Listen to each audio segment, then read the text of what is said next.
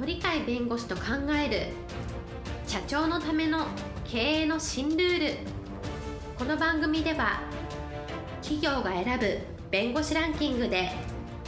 税務部門1位に輝き70冊以上の本を出版し多くの経営者を支えてきた鳥飼茂勝が社長経営者独立希望者起業家のための経営の新ルールについてお伝えしていきます。それでは今回の番組をお楽しみください。皆さんこんにちは。お元気でしょうか？元気がすべての源です。いつもなら鳥飼です。はいパラリーガルの高瀬です。今日のテーマは危機は大変化を生むというテーマです。はい、え今日のテーマ危機は大変化を生むということなんですけれどもどういったお話でしょうか？前回に引き続いてまだあの新型コロナどうするかという形で人が多く集まるとまずいよねと感染があるよねっていうので集会などは自粛しましょうとこういう流れの時が実は今こうやってお話をしている時期でございます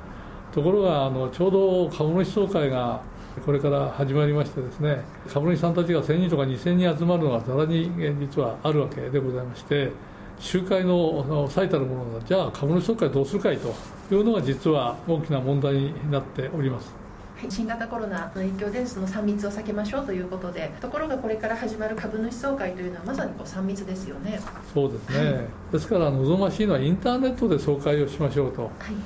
いうのが一番いいんですね、ところがですね日本は法律があって会社法では必ず総会というのは一定の場所でやらなきゃいかんということを要求してましてインターネットでは場所というふうな概念に合わないんでインターネット総会はだめだというふうに言われてるんですね。はい、インターネット総会が会社法的に場所でやることが求められているので、えー、と従来のその場所の考えから言うとダメということですね。そうですね、ですけど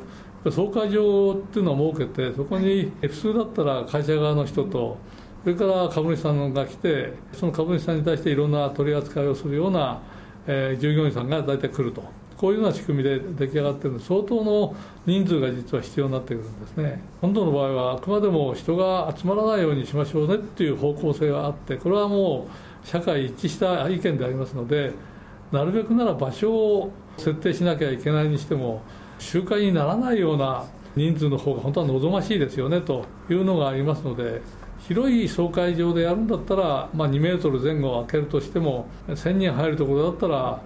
まあ、100人から150人ぐらい入れるかなというようなところがあるんですがそれでもなるべくなら従業員さんもいろいろとお手伝いするような人がたくさん出てくる必要もあるのでそこの危険も考えればなるべく人が集まれないような場所を総会場に設定してですねそこに来る人数をなるべくなら制限をして制限した人数に対して来れなかった人たちに対してはインターネットでちゃんと情報を送ると見てもらってただ総会場に来た人だけが議案に対するような質問をできるようにしてあとはインターネットを見てる人たちについては事前に議案に対して賛成反対の票を入れてもらうとそういうやり方が一番望ましいんじゃないかと思うんですね。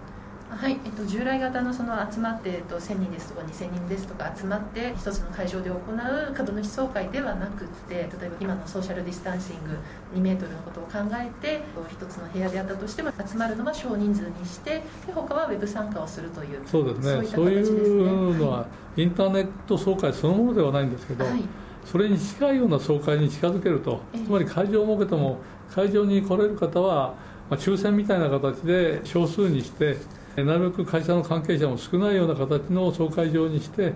最小限の総会で必要なもの特に議案は総会場にかけなきゃいけないんでこの議案についてはちゃんと総会でやってあとはいつも報告するような事業報告とかさまざまな報告しなければいけないんですけどそれはもう印刷物に全部書いてあるから、まあ、書いたものを見ていただければ分かるので時間を最小限の短い時間にしてですね終わらせるというのが必要になってくるんですね。こういったあの形を変えるということなんですけれども、まあどこまでこうか法的に認められて、どこまでやっていいのか、どこまでこう総会として有効になるのかっていう問題があるかなと思うんですけれども、はい、そういう法的な見解が違いがあり得るんですけど、はい。ありがたいことにこの法務省とか経済産業省合作の失業投資を出しましてですね、こういうのは人数を制限してインターネットに近い総会を作るのはいいですよという見解を出してくれたおかげでですねあこれだったら法的に違反しないでしかもなるべくなら狭い場所で少ない人数だけで終わらせるっていう総会でも法的には問題なさそうだねというのですあの安心してやれる企業さんが増えてくるのでえそういう企業さんが私はもっとめちゃくちゃ増えた方が望ましいと思っておりますがそういう意味では訴訟にしようとする人は出てくるかもしれませんけれどもおそらく訴訟にしても無駄な訴訟になるので大体違法にはならないという判決になるのではないかと思うのでそういう可能性が高いような見解を出してもらうおかげで安心してバーチャル的な総会ができるんではないかと思いますね。株主総会の運営が貸りとして訴訟が起こったとしても認められる可能性は低いのではないかという話ですかね。そうですね、やっぱりあのちゃんと公式な見解があって、しかも日本全体でいかにコロナウイルスに勝とうかとしていると、そのために人が集まることをなるべく避けましょうと、自粛しましょうという流れの中でやることですから、それは逆に言うと、そういうことを株主に訴えてですね、総会場らしいものを、会社の中の会議室に作って10人か20人ぐらいしか入れない株主の席にいたとしてもですね仮にそこのように行きたいという人がいなかったとしてゼロの株主だとしても適法ですからこういうぐらいのことの方が社会的に見てコロナウイルス対策としてはよくやった会社ではないかというふうに褒めてもいいんじゃないかと思うね。じゃ経営者としてはそういったあの変化にも対応していくということですか、ね、そうですね、やっぱり大事なのは、国策として、あるいは最終的には地方公共団体の自治に任されますけれども、やはりあのパンデミックと言われるぐらい、世界的な意味での困難を乗り越えるべき対象がコロナウイルスですから、なるべく人が集まらないような形を総会だとしてもですね、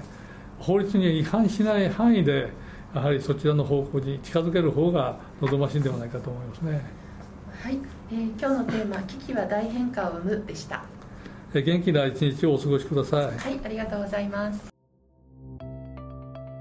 本日の番組はいかがでしたか？この番組は毎週月曜日7時に配信いたしますそれでは次回の配信を楽しみにお待ちください。